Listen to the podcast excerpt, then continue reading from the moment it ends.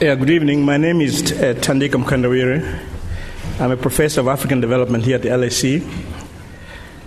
Uh, I'd like to welcome, welcome you all to the third Steve Biko Memorial Lecture, Europe, at the LSE.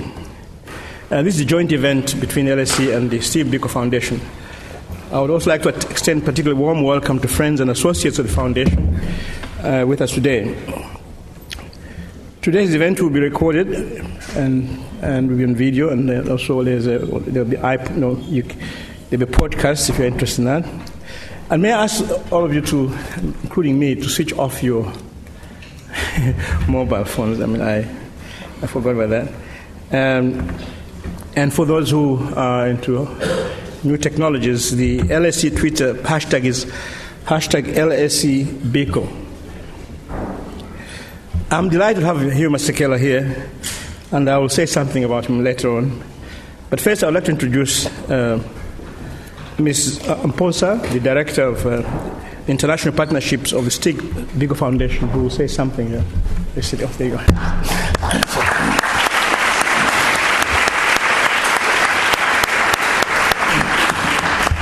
Good evening, ladies and gentlemen. How is everyone tonight? Oh, please, people, you can do much better than that. How is everyone tonight? Better. I mean, Hugh Masekela is here. Don't embarrass me. Um, as the professor said, my name is Obenewa Amponsah. I'm the director of the Steve Biko Foundation, and I'm really delighted to be here with you again this evening for the third Steve Biko Memorial Lecture, Europe. Um, and it's really lovely to see so many new faces in such a full room, but also to see so many old friends. I'd particularly like to acknowledge our friends from the Steve Biko Housing Association, who we do so much work with year after year, and of course, the Chief Executive Officer um, and founder of the Steve Biko Foundation, my boss, Mr. Nkosinathi Biko. If you could please stand so people could see you.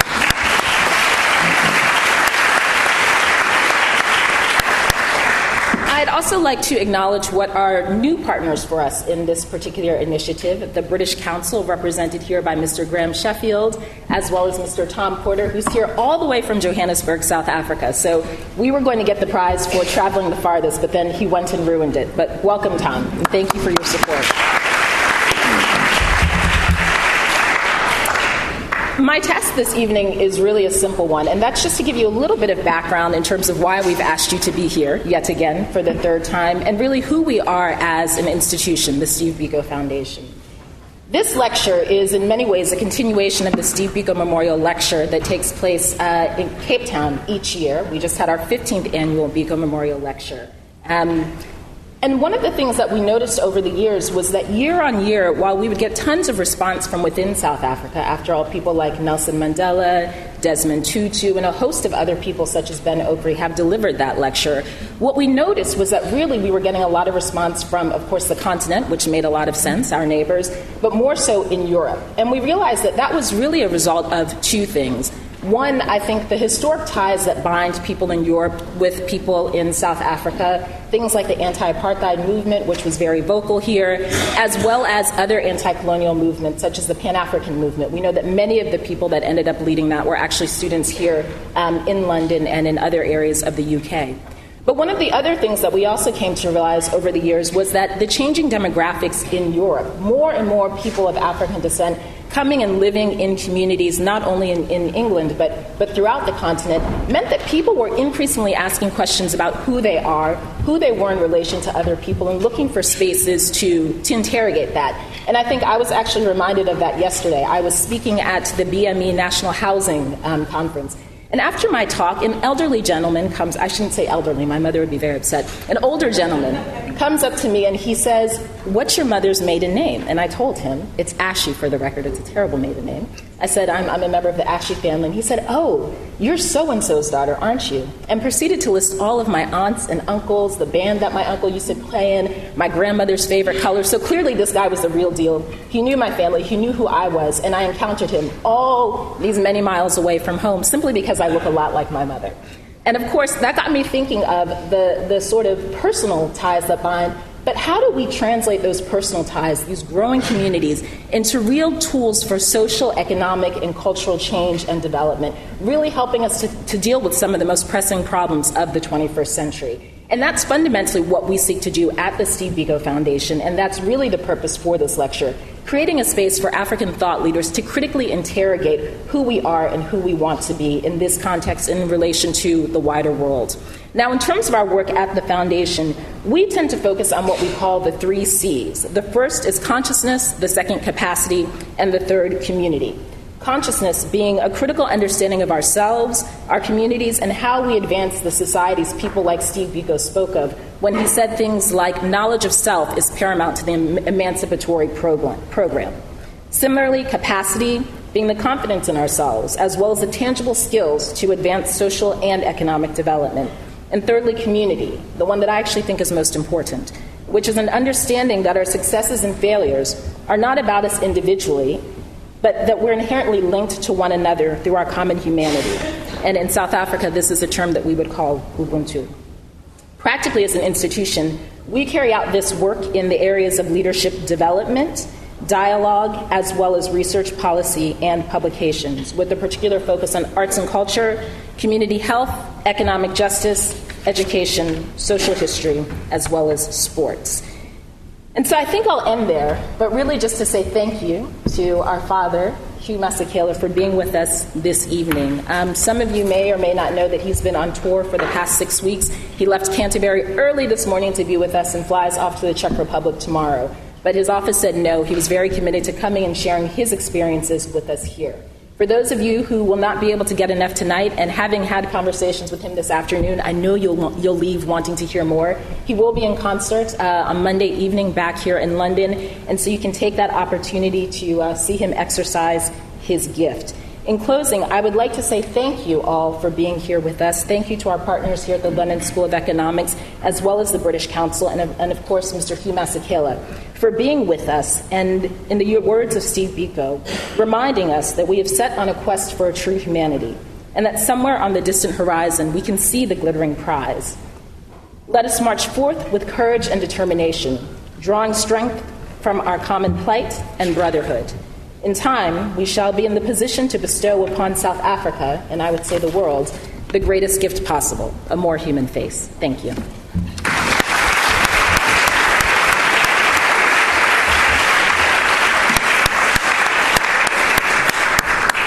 Thank you very much. Um, it gives me great pleasure to welcome to LSE the legend, Hugh Masekela.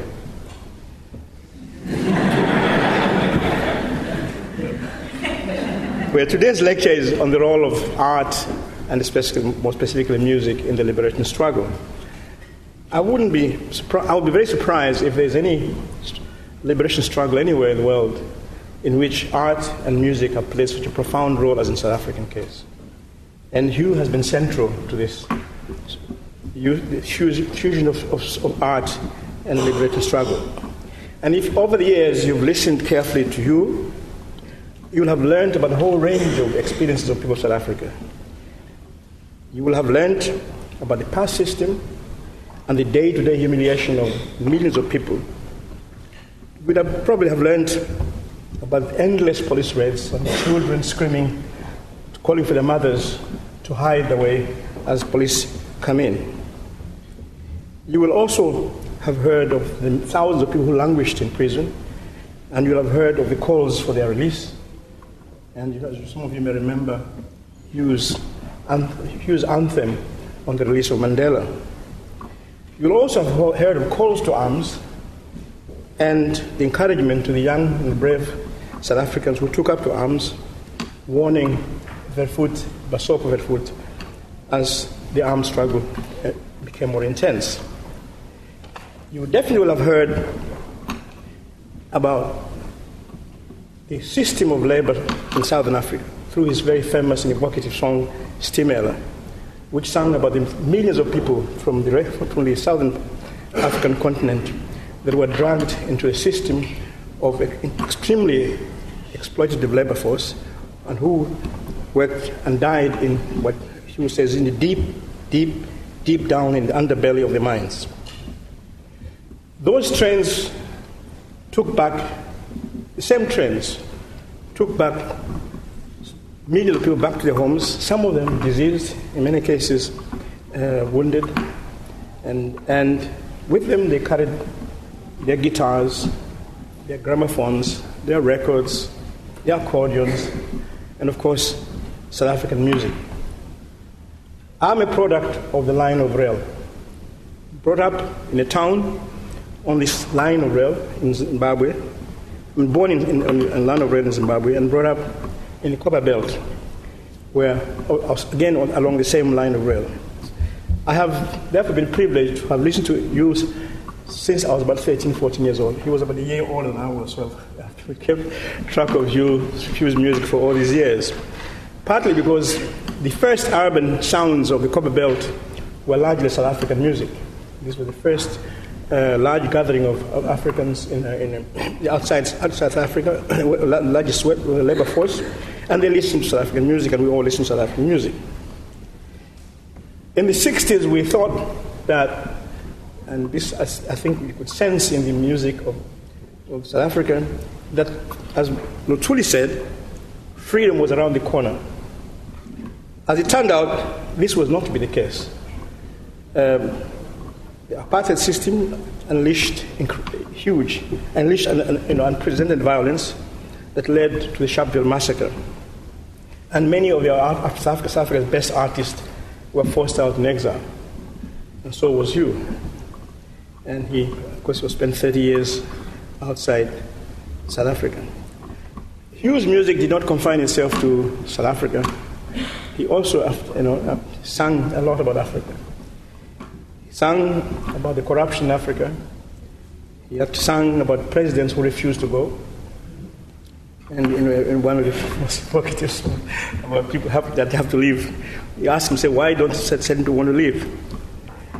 And he also sang about the joys of the South African people, their music, their laughter, their sense of humor, even under the most difficult conditions.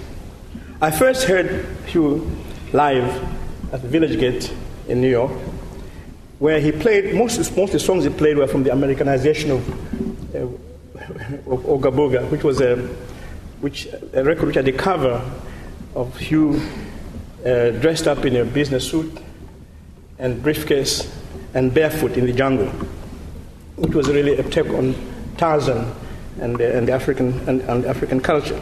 Yeah, the Wall Street Journal. Just getting the Wall Street Journal. and I first, I first met uh, Hugh in Harare, where he wanted to set up a music studio, but it, it, never worked out. So, in many ways, this man has had a profound impact in many, a whole generation of us who, who, who followed the struggle for, for, for struggle. And so, in many ways, he has been an inspiration and the reliable and sure footed guide to many of us over the years. And on behalf of the LSE and on my own behalf, welcome uh, Hugh Masekela to LSE. And I hope, and I would invite you to share with us your reflections on music and the liberation struggle. Thank you.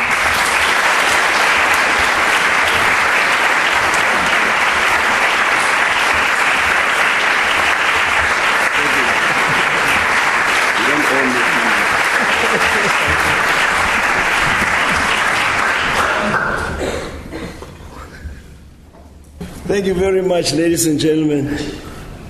It's amazing. It always amazes me on stage that such a sad song can always be received with so much joy and happiness.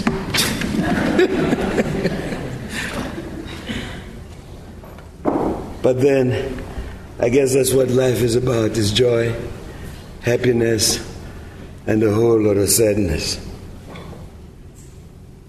When I was invited here to this lecture, um, I trembled and I nearly wet my pants.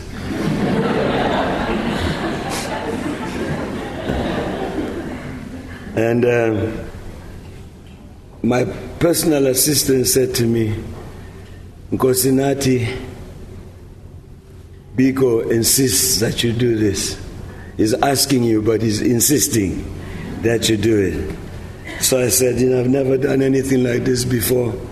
And to follow all these great intellectuals who have spoken here, but uh, because uh, of Bantu, Stephen Biko, I will definitely do it. I was given leeway to really speak about what I felt. Uh, I know I was supposed to speak about liberation and music, but um,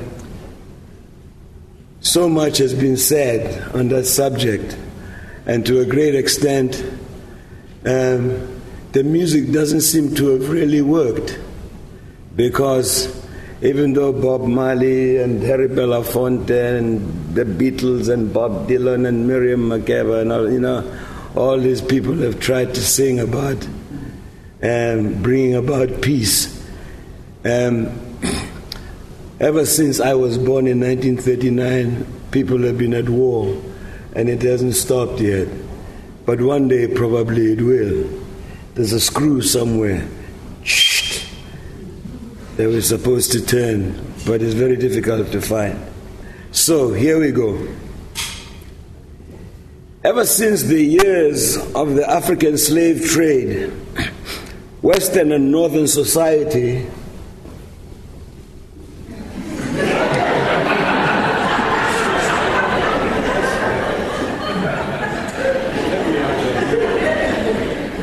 That's the most perfect timing I've ever seen. Oh, God? Okay. I'll start again.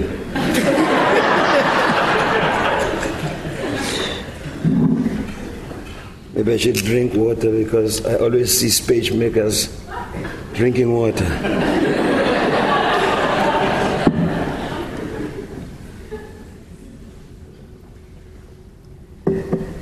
I come here in the spirit of Bantu Biko.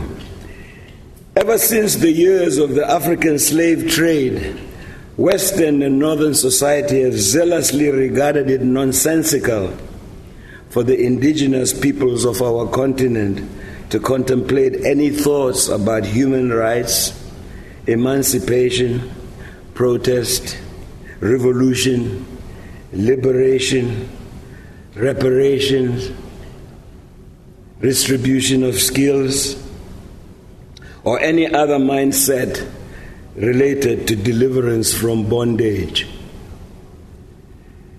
The virus of this form of bigotry has since found its way into the bloodstreams of several other non European communities, some of which have subsequently come to perceive Africans as the lowliest of species.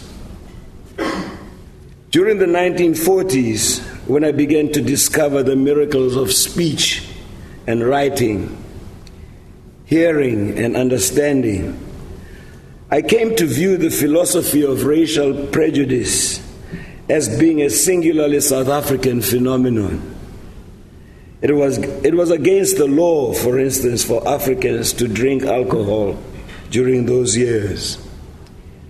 In the native settlement of KwaGuqa, a hundred miles east of Johannesburg, my grandmother's house where I was born, also operated as a shebeen, a township illegal drinking establishment, which afforded her a relatively comf- comfortable life in comparison to many other ordinary households in a community. She was independence personified.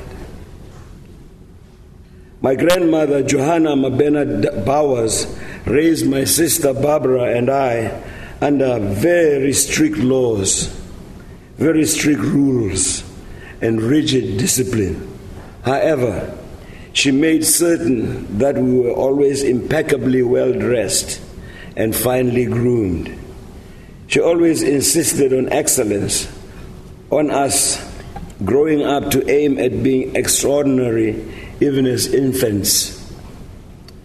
In this rural small coal mining town of Witbank, Johanna would take us to the Saturday summer morning markets where Indian traders and Afrikaner Dutch farmers sold fruits and vegetables, live free range chickens, household goods, spices, fabric, and other kinds of livestock.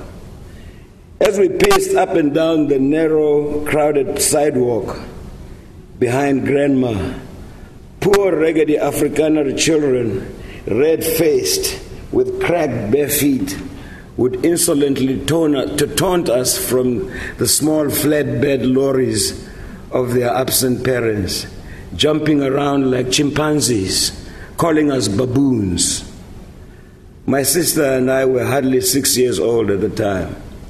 Johanna would whisper to us, Don't pay them any mind, those badly raised and rotten ragamuffins. You are far better than them. They don't even deserve for you to look them in their eyes, those eyes that are so bloodshot.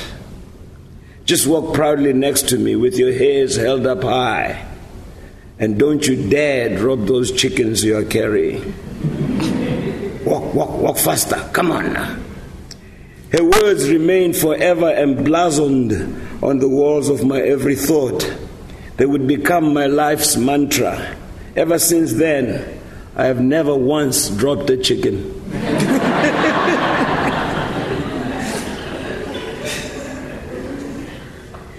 I would never again fear anyone who looked down on my race as being inferior to them.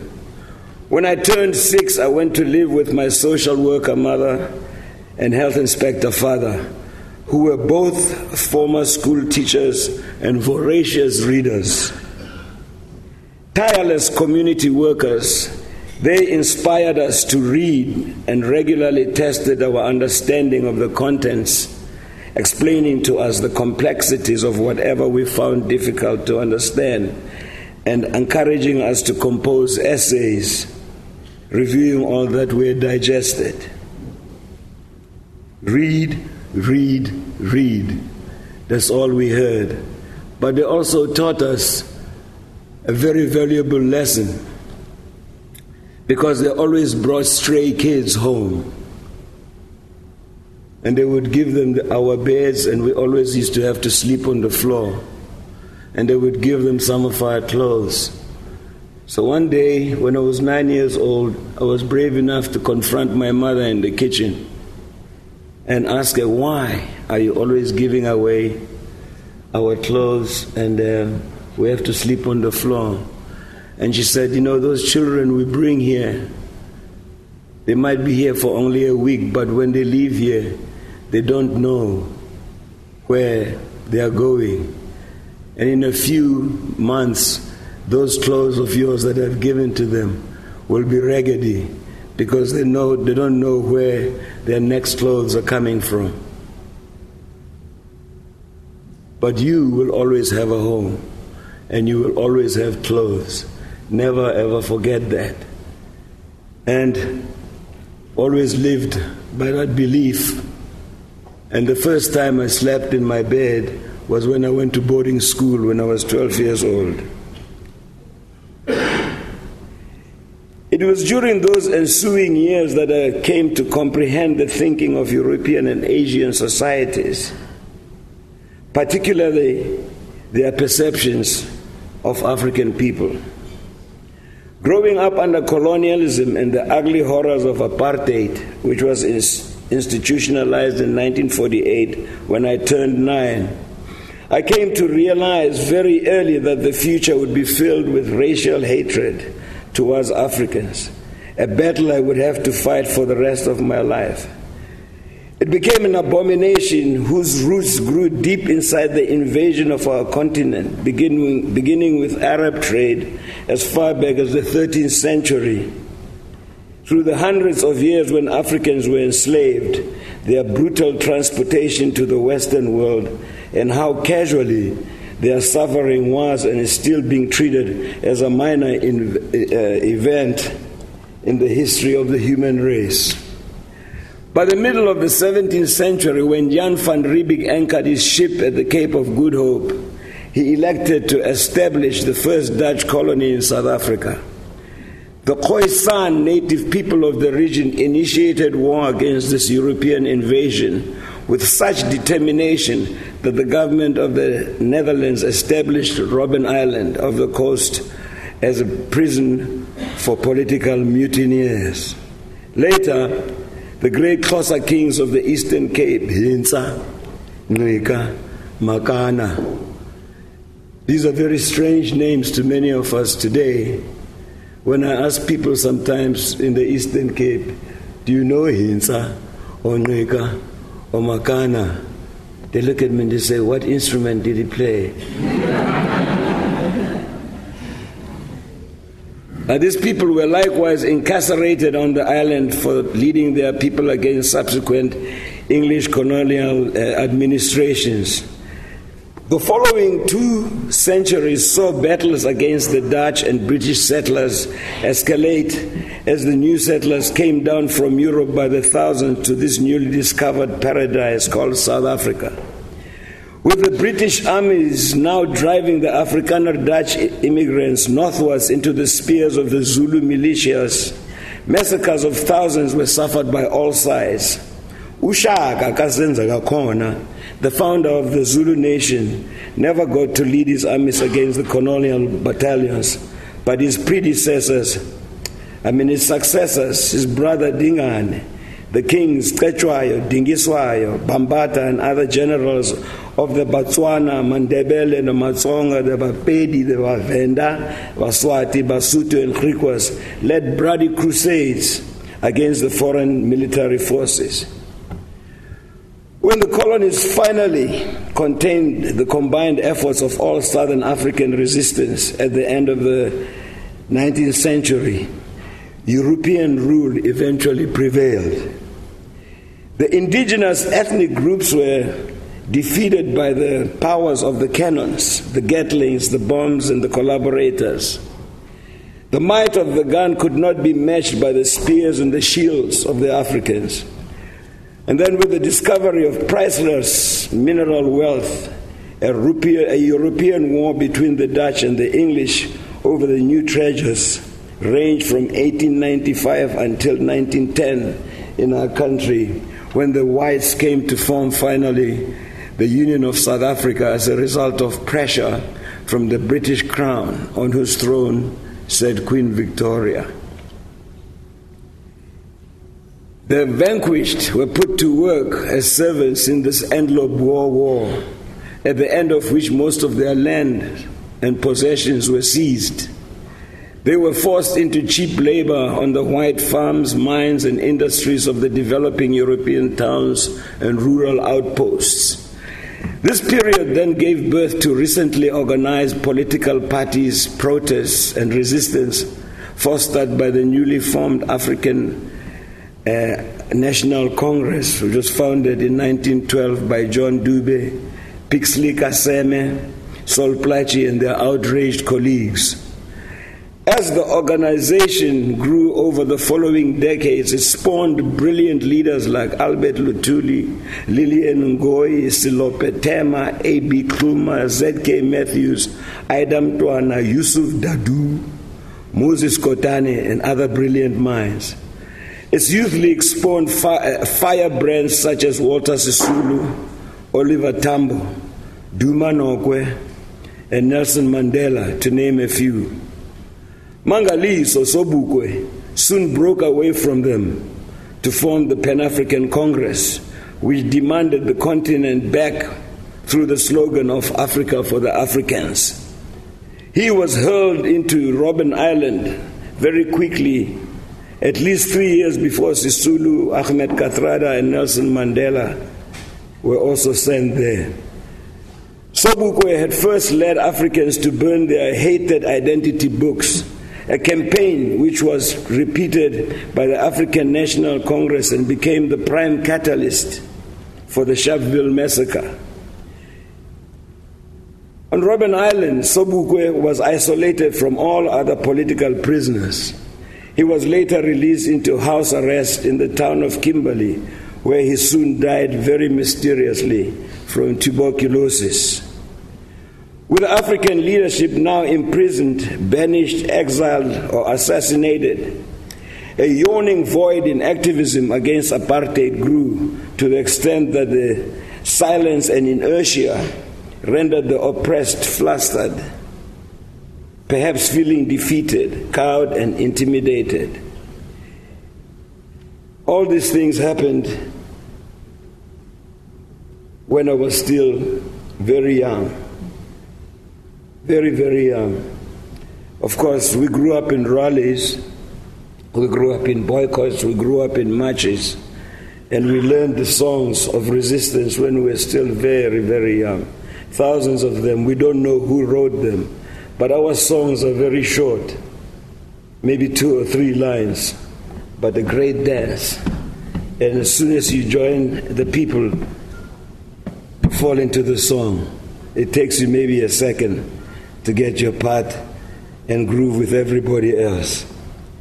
But the resilience of our people is not an easy thing to contain.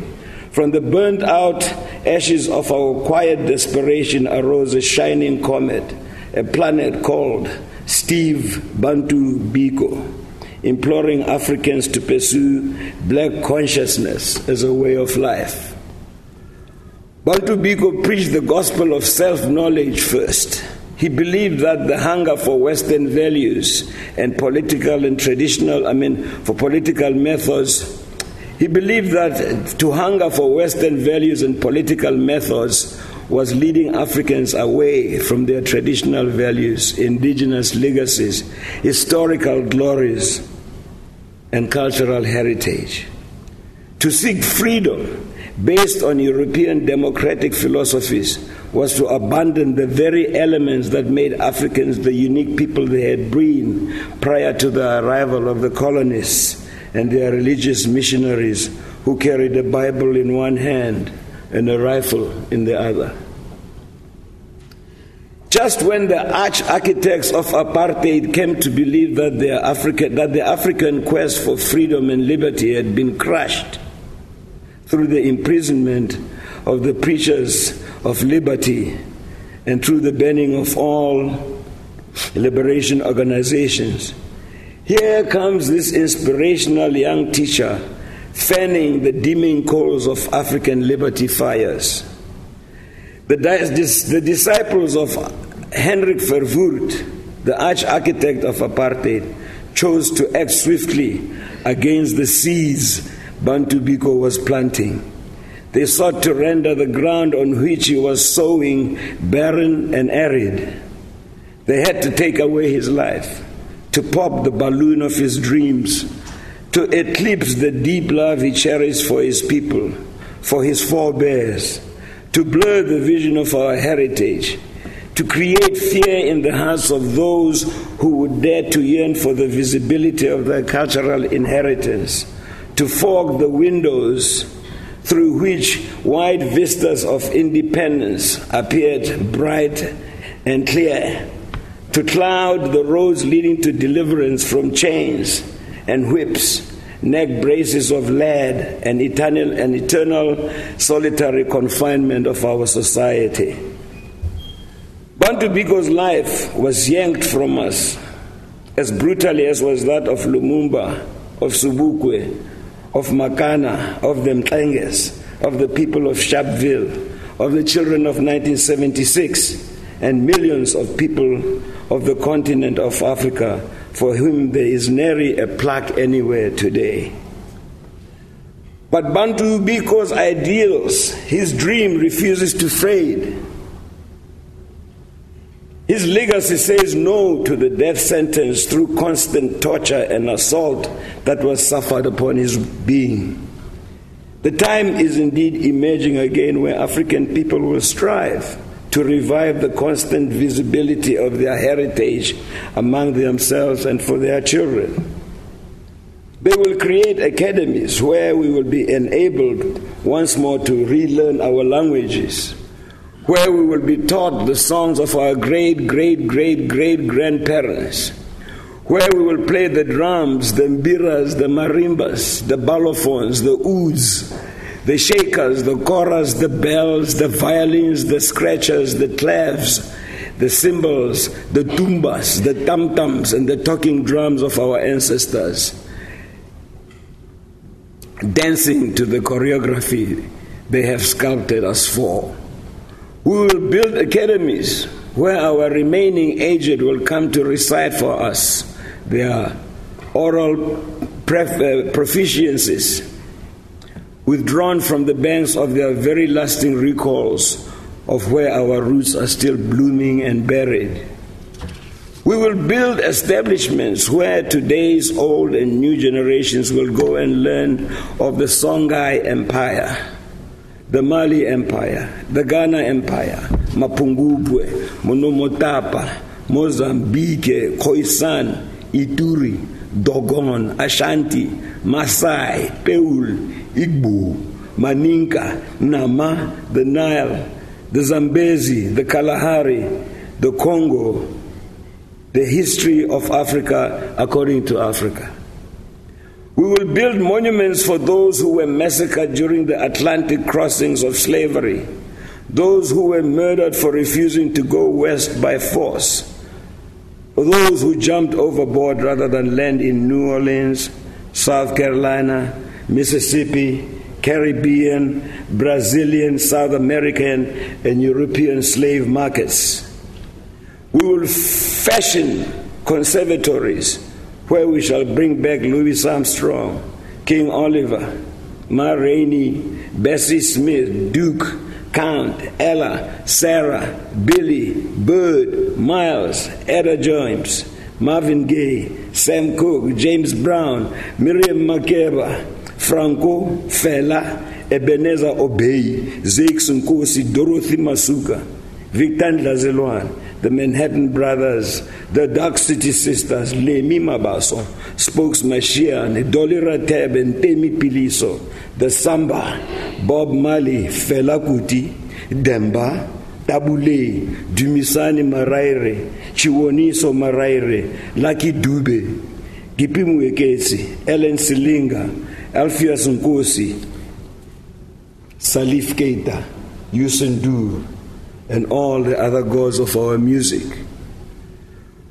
We will construct institutions where we will learn again our praise poetry, where we will reclaim our names, where the teaching of our ancient designs, couture, cuisine, artisanship, sculpture, furniture, household goods, car, arts and crafts, architecture, horticulture, agronomy, and agriculture will be as accessible as iPads, computers, cell phones, apps, iPods, television, radio, and glossy magazines, where our presence on the aforementioned screens will be more frequent than the daily news, the wigs, the extensions, the skin lighteners, and the ebonization and brainwashing of our psyches.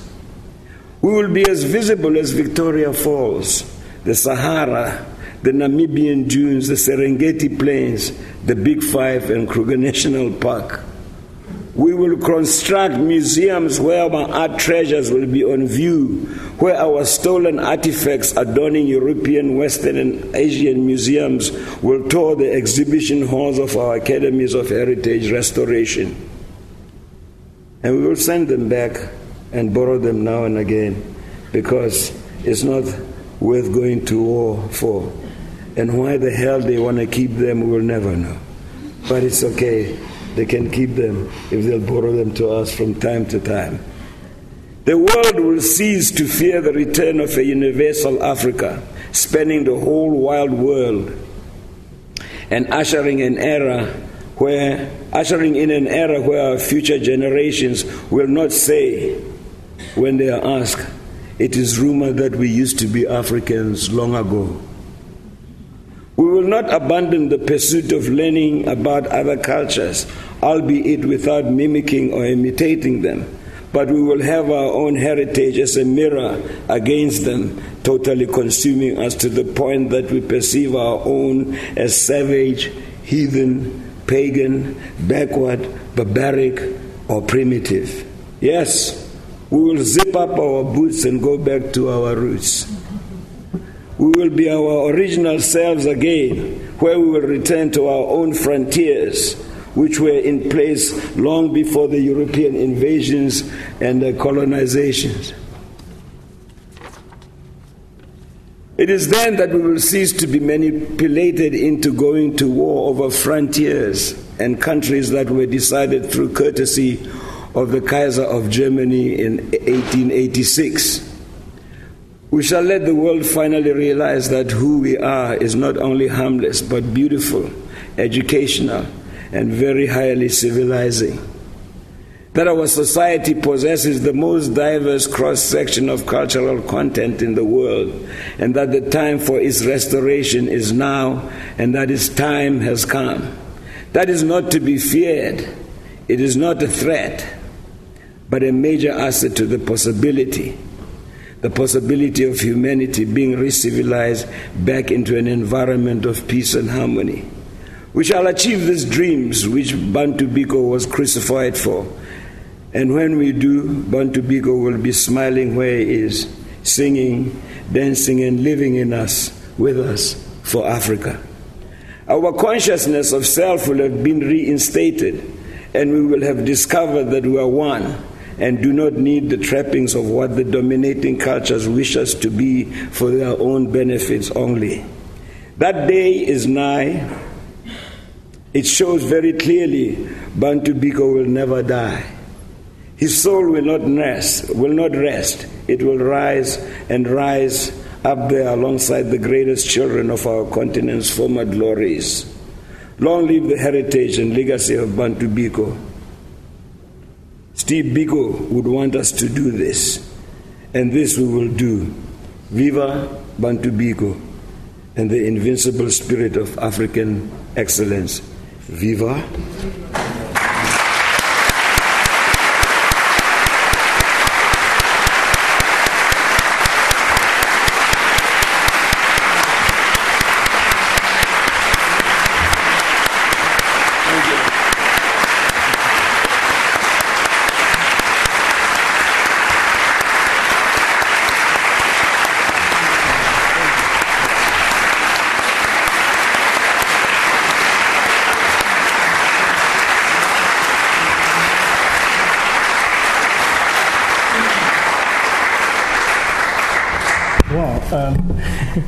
Well, thank you.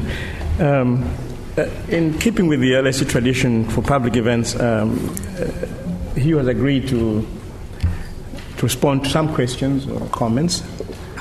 Uh, there are stewards over there with microphones, and so if you have any questions, you. Um, I forgot to say, I hope you have some bail money for me. Absolutely, no problem. And, and, please keep your questions short and um, focused as possible. We don't have much time, so uh, you know, we, we have about half 20 minutes of question time. So, any questions or comments? I see one somebody there, right?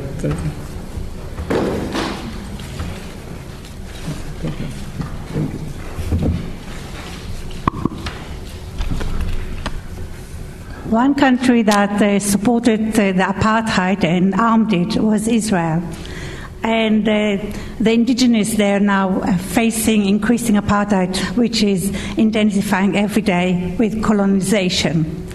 Now they called the Palestinian called for a boycott, and artists in the UK, for example, are slowly but too slowly getting uh, starting to support this boycott. And I like to hear from you a message that art is is part of the campaign, it's part of the struggle, and that they should not start, stay aside and just look on when such a horrendous uh, war crime con- committed against the indigenous people. Thank you. Take two more comments. That was not yes. a question. Well, it's a comment. Yeah, it's a comment. It's a comment, okay. Um, I was just going to ask um, what you think is the place of the consciousness can you, can you, can you repeat that with the microphone? Yeah, sure. Um, I was saying I was just going to ask what you think the role of black consciousness is in the contemporary world in contemporary South Africa. Thank you. One more question. Well, can I answer then? No, you have three questions. Oh, I have three one questions. More, one more question. okay. Oh, you remember so, so, you, I wouldn't remember. right. yeah, sure. I just wanted to get your view on um, what I'd say are two parallel narratives in South Africa at the moment. One being that now that we're into 20 years after democracy, black people apparently should have um, been able to empower themselves. And another is um, uh, you know, that white people have no responsibility in uplifting people who had 20 years to get their act together. And there seems to be kind of a discourse between what uh, I would say maybe part of the white section believes they are not implicit in the condition of the current contemporary black South Africa, and the other view that says that we are still owed something. What's your view on that uh, contestation? Will you, remember, will you remember that? I'm not trying to one was on black consciousness. I got that one. One was The last one I didn't, and the first one, uh, the first one sounded like a proclamation. yes, a statement. Yes. Yeah. It was. The other one is about you know the, the emerging divide within South Africa between Huh? the, the, question is whether you would call not to support the artists, the, the cultural workers, to support the workers of South Africa, currently South Africa, whether you would do the same, the same cause, where there is another apartment with racism and apartment, whatever it is, to support. And if they support workers, you should support it wherever it is. Do you understand what you Yeah, I'll get back to them. Uh, he was asking about um, the growing differentiation, class differentiation in South Africa. Okay. Okay. Let me let me start with. You spoke rather softly, but um, uh, what am I? This is very loud now. or maybe it's me, right? Wow. Um, in the history of human beings, there's never been a time when um, a group has said, Listen, we are sorry that we killed you, enslaved you, put you in prison, raped um, your grounds for all your mineral wealth, took away your land, and put you in um cheap labor camps and, uh, and made unbelievably uncountable fortunes from you. Here's 500 trillion pounds to show you how sorry we are. That has never happened in the history of human beings. And it's not about to happen anywhere, and especially not in South Africa. Because we have to remember that South Africa was built on greed. And that even though South Africa was a pariah state and couldn't do business in other parts of the world and had um, surrogates, you know, like France, who, who brought them the oils and, and, and, and, um, and the weapons, and other countries, including this one. Um, South African businesses were only been done by yeah, people of European origin. Africans were not allowed to do business until maybe the 19, late 1970s. And when we became free, we freed all that community that couldn't do business in the world easily. Not only that, but they couldn't do business in Africa at all. And today, all the new businesses in Africa are those businesses. So, what I'm trying to say to you is unless we pick up our boots, I mean, zip up our boots, unless we do that, nobody is going to come to us and say, hey, here. And like the, the biggest aid that we can get is not like financial or foreign aid. The biggest aid that we can get is the one that we possess, our heritage. If we can get back to who we are, we can have our own industries, the things that I talked about that we, we have abandoned. In, uh, I mean, like you look at, for instance, um, the hair products today, you know, pull a hundred billion dollars a year out of the African community. So it's just one of the things. I, want, I don't want to talk about religion and other things, you know. So we, we, we have to, without abandoning what is good, you know, in, in foreign cultures, we have to really like um, find something for ourselves that we own, that we can sell, that we can deal with, so that we, once we are ourselves, I think we will get more respect than when we have our hands out and asking. Of course, it's not easy. But then we've been suffering for the last 400 years, you know. Another 100 years, if that we spend to become ourselves, won't hurt us that much.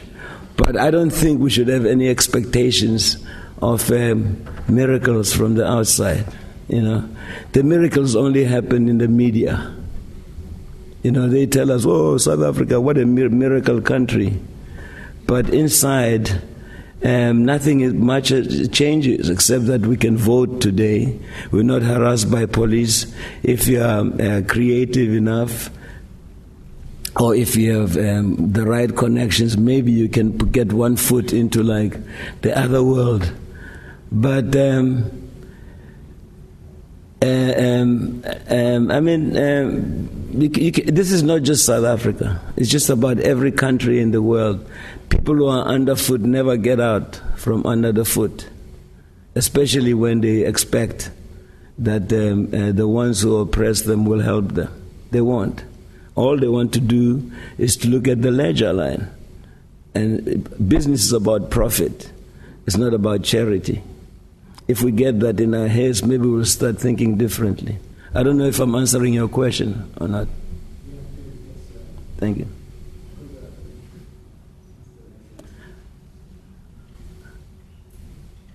Give him the mic. Let's. Can you speak louder this time so we can hear you? No, the thing is, very recently, uh, friends of mine were talking about this. Uh, oh, sorry, like this. Oh, there we go. Because um, I'm South African and I, of course, I interact with white South Africans. But uh, we're having this discussion just this past weekend. And amongst our white um, friends, I would say, you know, there was this. Um, sense that we are the current newer generation of the white South Africans. We are not the ones who actually took away your land. We are not the ones who set up the economic machine as it is. So we have no kind of nothing to pay you back with. We just find ourselves in this privileged condition, and we are not. Uh, we shouldn't be kind of be guilt ridden all the time. So my question, I just wanted to get your feel into that sort of psyche from the from the white contemporary. Uh, shall we say, the one who did not really, was not the original taker, but is, is making part of the newer South Africa. Are you talking about white youth? Pre- predominantly, and perhaps yeah. the liberal, progressive. Well, I mean, um, um, it's, it's a very comfortable or a convenient thing to say. You know, it doesn't take away uh, the wrong. And first of all, um, um, um, um they don't have the bread. They're not the ones who have the money. They're not holding the money. And they probably, many of them say that to make sure that their parents give them pocket money. you, know, you know what I'm saying? Um, it's an easier thing to say than to say, I'm going to try and be part of righting the wrongs. That, that I mean, I think that it's incumbent upon everybody in the world, not just certain people it's incumbent upon everybody in the world to oppose injustice, regardless of whether they were there or not. So for me, uh, that kind of answer is a load of rubbish. Thank you.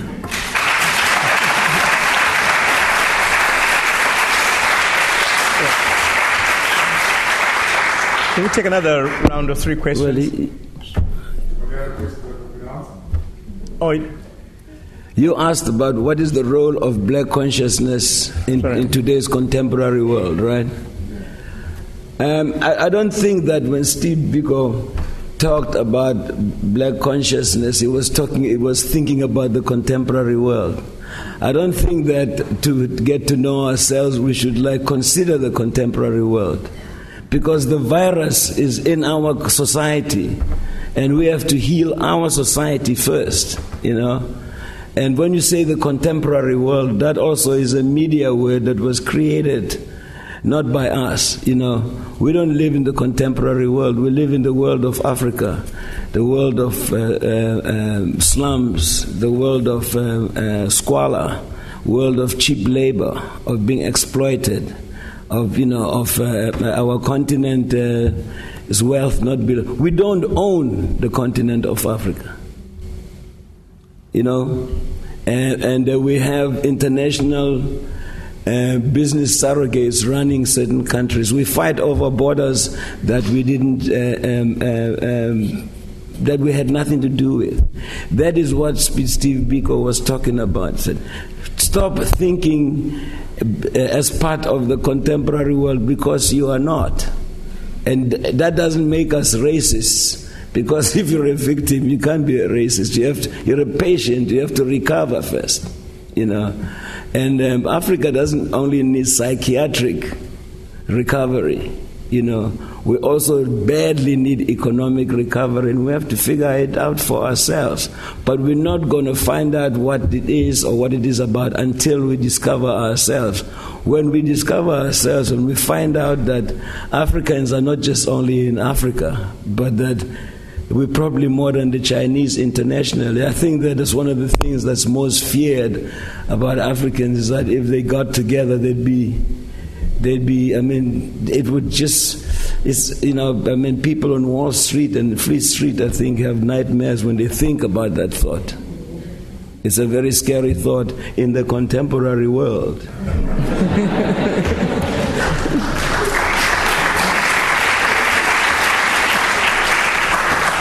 Yeah, three more questions. Uh, please, brief and start where the back there. Uh, thank you. I would like first to appreciate and honor uh, Professor Mkandawire. For the last time I was at LSE, I always question the kind of speakers that they are invited. And I can assure you, you that you need, we need to collect money for your bail when you live here. Thank you. Uh, and thank you for your frankness. And like we are saying, we are not apologetical to be black, and we should always propagate the blackness and what the Western has done to us. And we we are not. I always say to the LSE professors holding such. Uh, you know, lectures of saying, don't bring people who will come and rubbish Africa. come, bring people who will be come and tell you about Africa. Not people who will come and say, you know, corruption and Zuma and ANC and that. We are sick and tired of that. The media has fed us enough. We are enough. We want people like you, Masekela. Thank you.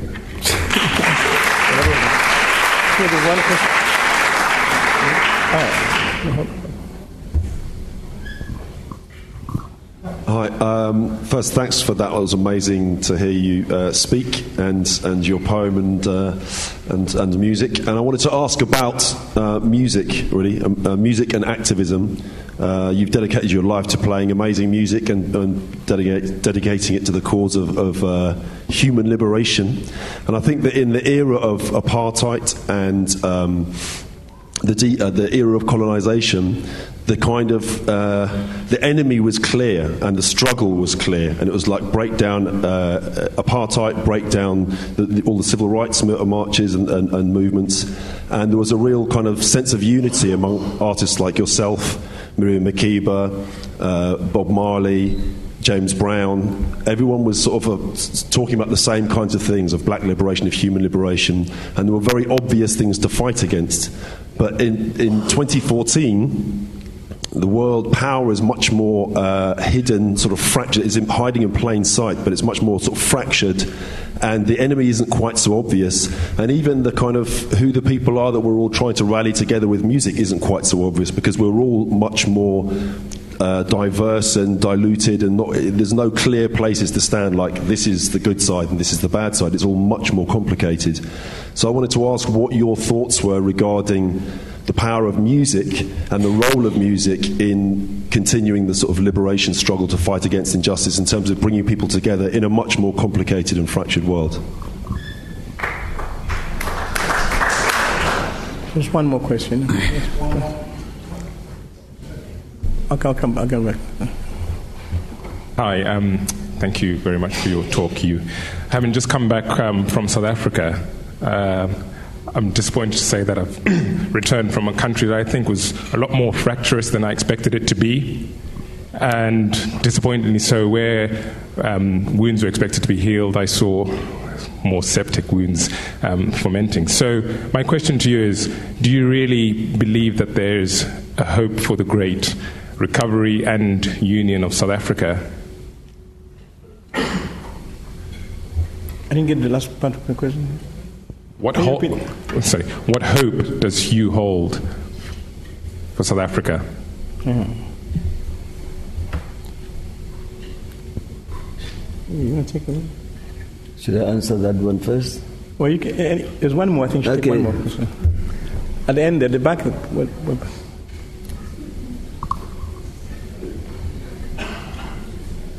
you for your lecture. Put it to your mouth, dear. Think like a rock star. Thank you for your words and your music. Uh, you said that um, uh, Steve Miller al- always brings joy and uh, laughter, but I was crying all the time while, while you were uh, performing it. So, and I'm not particularly, particularly an emotional person, so it's just to say that it always brings tears. I also wanted to say that I studied here at LSE. I did my master's here on the economic history of, of Southern Africa, and that um, Miller always brings all that history of Southern Africa. The uh, sorry, I'm very nervous, but anyway. Um, my question is you say that we are not on the contemporary world in response to a question uh, prior to, to mine. Uh, what I wanted to know is what you think about South Africa being part of uh, the BRIC, the BRICS uh, uh, bloc of countries? Is that being part of the contemporary world? That's my question. Thank you. Yeah, three, yeah. Okay. We're all on I can only think of music. Uh, okay. South Africa. I'll start Two from- about South Africa. I'll start from the back. About BRICS, I didn't know it uh, um, described countries. I thought it was for building until until somebody broke it down for me that it was missing a K. Um, I, fi- I, I- find it difficult to think about Africa from only a South African perspective.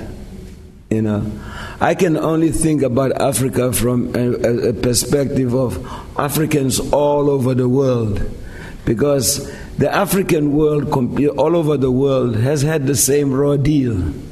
You know, and um, um, I'm more concerned, like Steve Biko was, with Africans realizing that they're Africans and that they're one, and that if they got together and became conscious of who they are, they might break out of this yoke, you know, that began in slavery. I don't think about South Africa um, um, um, um, in, in, in economic terms the way the world talks about economic. Because when, when we talk about South Africa or Africa and we talk about economy, whose economy are we talking about if we don't own the continent, if we don't own the wealth of the continent? Surely, when they talk about the, the, the economy of like the stock exchanges and all that, it's not our economy. It's, I mean, like the majority of people, of African peoples all over the world, all over the world, anywhere that you go, live in poverty and in squalor, and uh, uh, they can't seem to get out of out of it. Now, the saddest part is the, the Africans who were taken overseas and have been convinced that they have nothing to do with Africa. Our fight is much, much. It's, it's almost it's, it's, it's, more about like heritage restoration and cultural revival in our heads because once we can get our old traditional values once we can hook up with that maybe we can start talking about being members of the world economy but right now we are the servants of the world you know, some of us are educated, some of us have gone to LSE, but the villages we come from are in poverty, you know, and um, that's a fact that we have to to, to face. Uh, we grew up uh, when, when we're told that education will make you better, but you can't be better alone, you know. If you go out there and you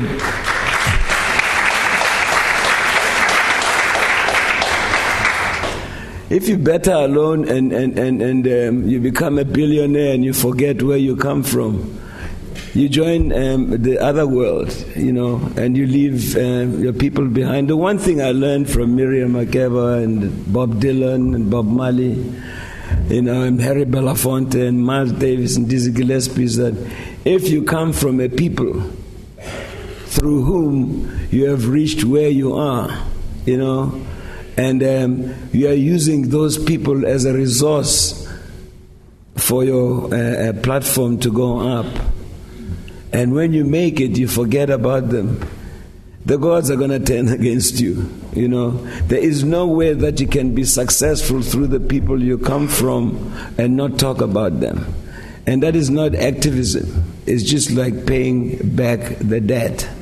You know, and I think that, that that's a, that is a, a, a, thought pattern that is very difficult to get into people because everybody is chasing the buck.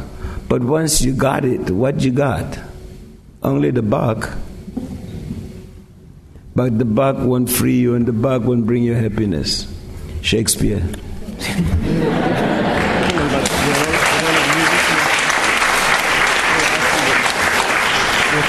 Oh. The role of music. Uh, you know, to a very great extent, music became popular because it was attached to causes. You know, like South African music became popular to a great extent because of apartheid, because of Miriam Makeba, first of all, you know. And when she came overseas, people were saying, wow, you know, I remember Bella, Belafonte telling me, he said, you know, when she came, she was singing all these beautiful songs, and they sounded like songs about flowers and love and the rainbow. And then when she told me what the songs are about, I started crying. I didn't realize it was such sad subjects. But um, what held, for instance, uh, uh, um, and, and helped the struggle against the, uh, apartheid was the fact that the whole world was unified and cemented by uh, their objection uh, to apartheid. And once apartheid was gone, because apartheid is gone, you know, apartheid is gone. Our problem is economy right now.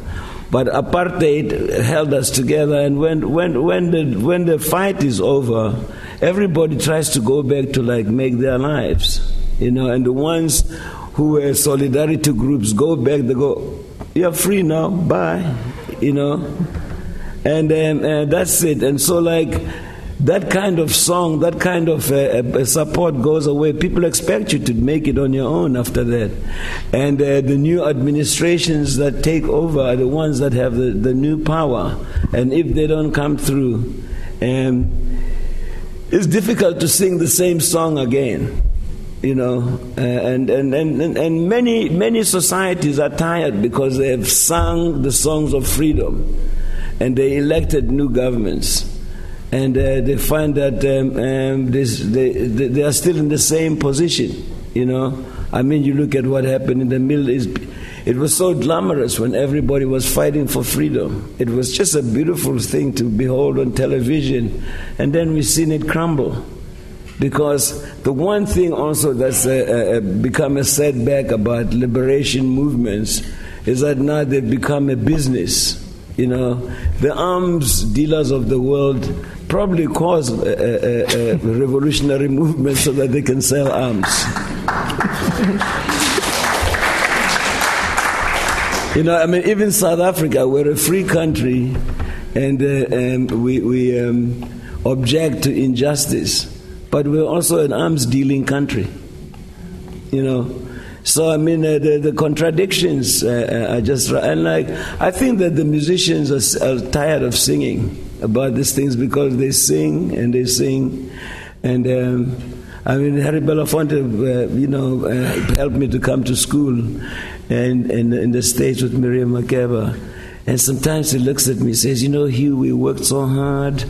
And Martin Luther King, Malcolm X, all these people, Medgar Evers, they died. We marched, we dug bullets, and uh, we made it possible for today's uh, uh, um, generations to live the life that they live, you know, and the freedoms they have. But they don't say nothing. They say they were not there. You know, they say they were not there. But the one thing that I know personally is that if you don't, if you are not vigilant about the freedom that you have won, it's not going to last.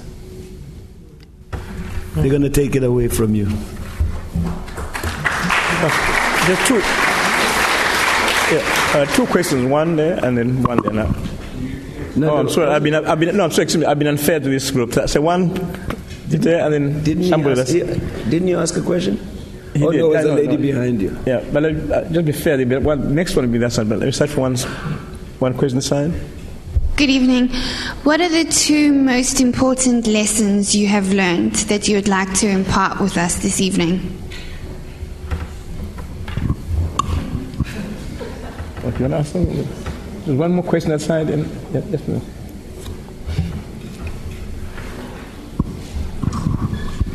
Um, can I just preface it, my question, firstly, by saying it's great to be in, in the presence of greatness. Uh, you Bring the mic nearer to your mouth. near, nearer to me, sorry. Um, no, I was just saying that um, when you started, you were self-deprecating by saying you're not a, a, an icon or a legend, but in fact, you're more than that to many of us. It's actually great to be you know, it's actually good to be in, in, in, your presence, even though I've been to so many concerts. But I have two very short questions, related questions, really. One touches on the, um, the question before the very last one, which is um, arts and activism, and the fact that too many contemporary uh, artists, be they musicians or sculptors or painters from our continent, from Africa, tend to compromise perhaps a little more than usual now. And I'm, and I'm thinking perhaps this is really down to the uh, influx of the American culture. I wonder how, if you, if you care to comment on this. When Marianne first started, for example, she would not sing in English, if I remember rightly. Who? Marianne Makeba. Oh, she, she would mostly speak in, in the native language. No, she, uh, no, she sang in English, but she didn't. She didn't sing about diamonds and right. And, so, so you know, the American culture now has invaded most of our arts in a broader sense in Africa. I wonder what, what your observation is on that. And finally, um, very brief. We're running. yeah, very briefly. It's been narrow. Um, in the newspaper last week, it was reported that the Mandela family are effectively imploding. Um, um, Winnie has gone to the High Court asking for the will to be blocked because she was effectively excluded from it. I'm just wondering whether you, eh, what your observation is on the Mandela legacy and how that is actually influencing. Okay. Okay, so I'll start with uh, uh, you, sir. Um, what the first thing is that uh, uh, that is very important is that I don't like to go into other people's private business. I don't I don't put my business in the streets, and uh, what the Mandela family is doing is not my business. I can't comment on things that I don't know shit about, and I don't, you know. I'm here with you in London. I'm mostly in. Uh, I mean, if somebody came and asked me about your finances, even though I don't know you, I would say, shit, I'm not going to answer that.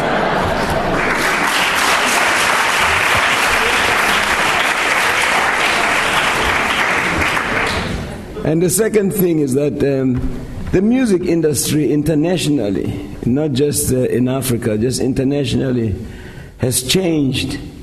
Um, uh, first of all, uh, in the in, in the 80s, after Michael Jackson sold uh, 60 million records, he hadn't planned to. But when he sold 60 million records, the original owners of the music industry in, internationally were bought out by groups of uh, rich lawyers and accountants. And it became about how many units you can sell. And then, with the introduction of uh, the new technology, Um, not only did it kill the music industry, the recording industry as we know it, but it's about units, selling units, and you can do it in your bathroom with a little machine. Some people make records on their phones, you know, and you don't have to be talented. You can just sample your voice and make it sound good, and otherwise we wouldn't have uh, we wouldn't have gotten head uh, like Gangnam Style, Gangnam Style. and um, um, and uh, with everybody uh, who is going into the business, you know, today, popular music, it's about uh, just want to make money and get those golden chains and the diamonds and drink um, um, um, uh, crystal champagne and go out with babes and, and, and, and, and talk shit. You know, but um, it has nothing to do with art anymore. I think that um, um, art is, is, is, as old as I mean, like that that part. You, it'll never come back again. That part of the music industry is as gone as a, a 1963 Chevy Impala. You won't see it again. Gone with the wind. Sorry, oh. what lesson ask you, but what lessons do you, have you got from your experience? If you were to transmit. Oh, if I had to, um, you said what two things I would tell people not to do.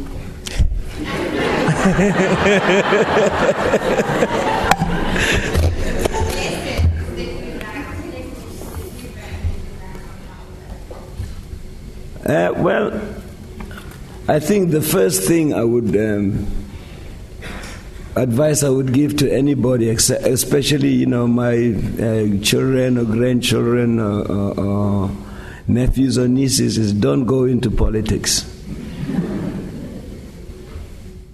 Don't go into politics because it's dangerous. You know, it's just dangerous, and you're not going to be there for a long time. You know, it's built so that like, if you're lucky, there's two terms, unless you become a dictator and when you become a dictator, then your life is in danger. It's not a win win a situation. It's, it's a, a pray, pray, take, take, and uh, good luck. Yeah. um, so, I mean, I would warn you in case you have uh, that kind of ambition, keep, keep to your photography. and. Um, and the second one um, uh, um, is um, sex is overrated, so don't try and overdo it.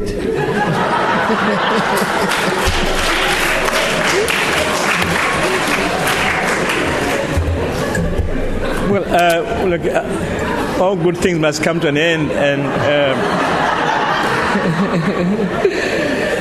and um, yeah. There are a lot of questions one would have wanted to ask you. I mean, I, and and um, and time is against that. There's some very strict rules here about time and fire and, and, and so we have to end now. But before, before I do that, there are two things that we have to. Uh, before I just start off, I'll ask, ask you, the audience, to join me in thanking you for not only his, his wisdom, but also for his generosity to have played for us uh, this is just uh, an amazing experience at the LSE. I mean, I, uh, and mm. well, I've got everybody's address and I'm sending bills. Very good. so I really enjoyed the. the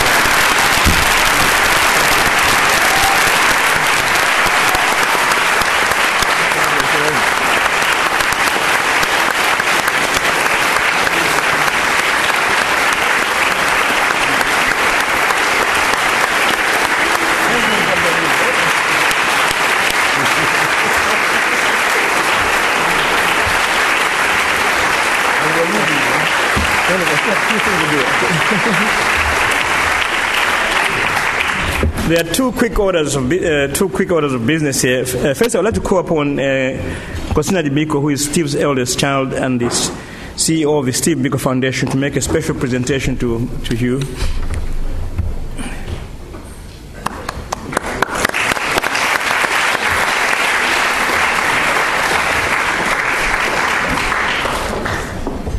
Was given the simple task of uh, giving Bra Hugh a small token of appreciation.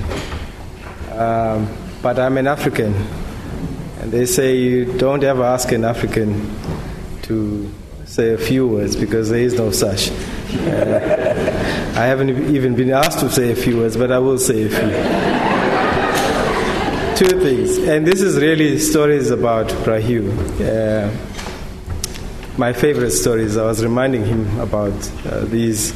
He said earlier he would either be brewing beer or dealing in sushi. I think that he, he would have made it as a, as a comedian. Uh, the first is about life in exile. And it's a funny story at the you know surface until you get to, to, to the texture of it.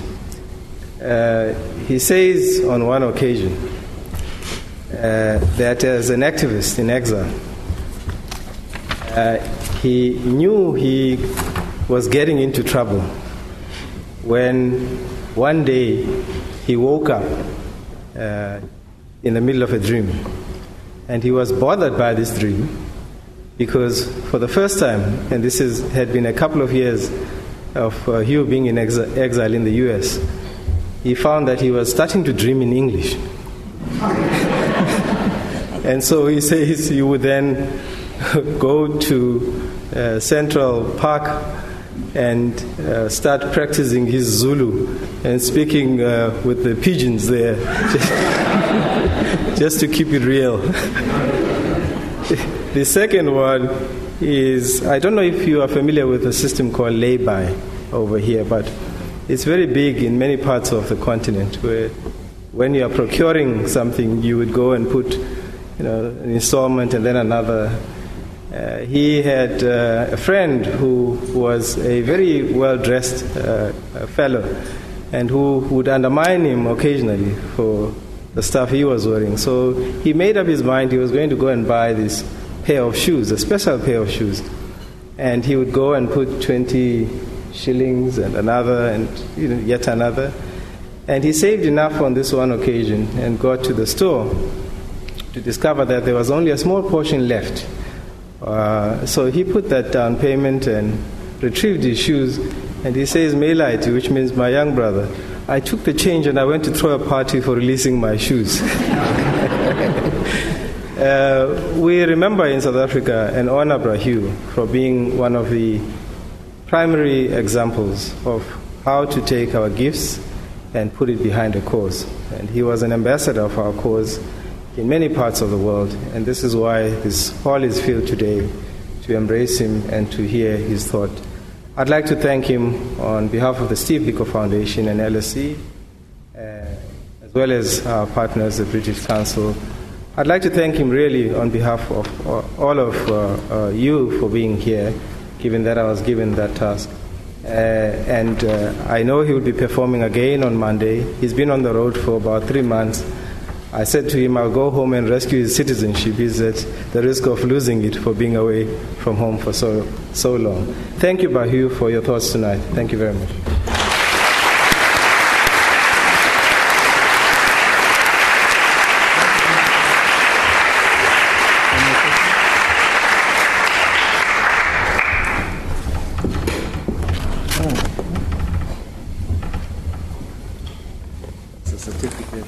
This is a certificate uh, as well as a portrait of the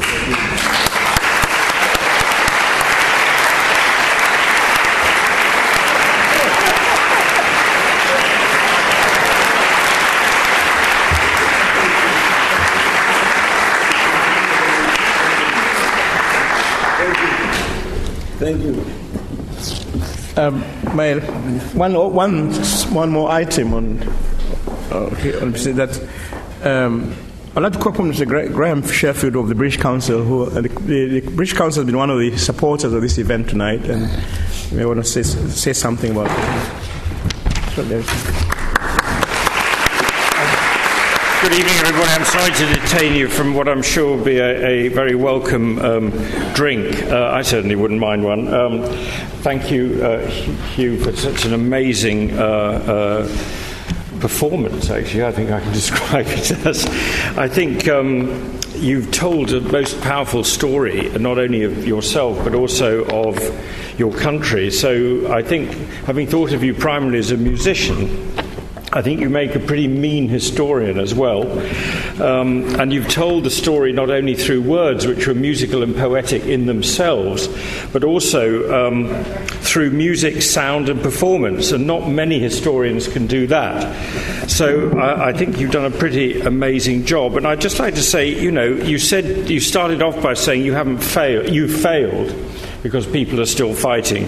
Um, I don't think you failed. We just haven't got to the end of the song, and you need to write a few new verses for that song. Um, uh, so I, am delighted we've been able to support this event uh, with the Department of Arts and Culture in South Africa. Um, thank you to the Steve Biko Foundation and also to the LSE. Um, the Steve Biko Foundation's objectives, supporting development, identity, and culture in society, are very much shared by us at the British Council. And as an organisation, we recognise and seek to support those links between arts and activism and their power to strengthen self expression and democratic values. Um, in March this year, we launched a two year season to celebrate 20 years of democracy in South Africa with the Department of Arts and Culture. And this new collaboration is already um, seeing the young people of the two countries, our two countries, engage in a program to strengthen further our cultural relations between us in photography, design, fashion, film, theatre, literature, music, digital media.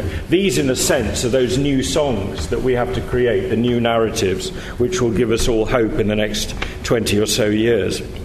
We're really aiming to promote contact between peoples with programs that will have young people, particularly between 18 and 35, as it were, the next generation of power, uh, in connecting new generations of creative professionals, fostering skills in the creative industries, sharing expertise, and encouraging innovation in developing the creative careers of young people. This is our joint mission.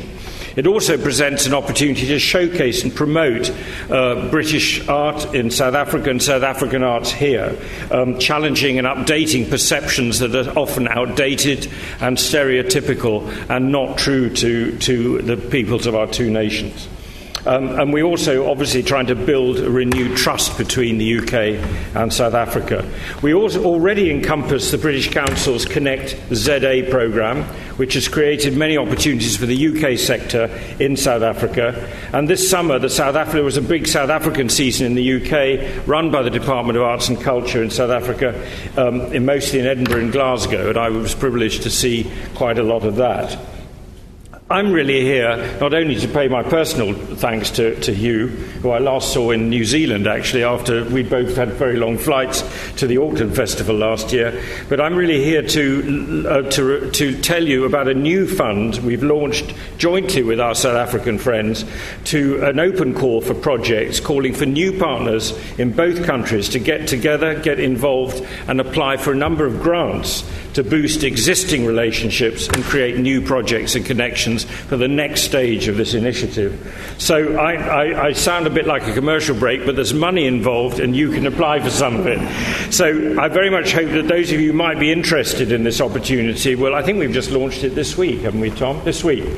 Um, interested in this opportunity, seek out further information from our wonderful team, Tom and Sarah, who are running this project in the UK and South Africa, uh, sitting here at the front.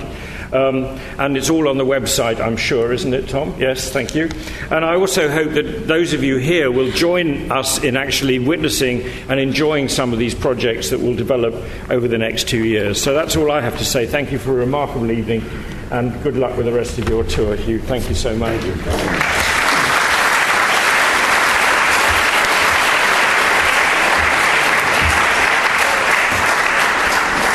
I just want to say something, a very personal problem I have with you. That, uh, 1983, when I lived in Harare, uh, he, was, he came there to set up, uh, he wanted to set up a studio in Harare, and things didn't work out, and, but, and he was looking for accommodation. So I was living in Harare, so I, I, I arranged with the landlord he takes over my, my apartment, my house, the house I was in, and he gave me some money, 600 Zim dollars then, to, to pay in advance. But he never came back to Zimbabwe. So I still owe him the money. so I, I, discussed with him. I, I, sort of sat down and calculated in how it would be in dollars and all that. And he says he wants to be paid only in Zim dollars. I don't know how to refund him. But, but anyway, uh, just to end this wonderful evening, uh, once again, uh, I would like to express my, personal gratitude and uh, also the, I think the gratitude of the school that you came here and, and that you've been so generous with us for your time and shared so much of what was behind your music ultimately the sense of Africa, the sense of, of, of the destiny of the continent. And so, on that note, I would like to, to declare this event closed and hope to see you again here at the LSE.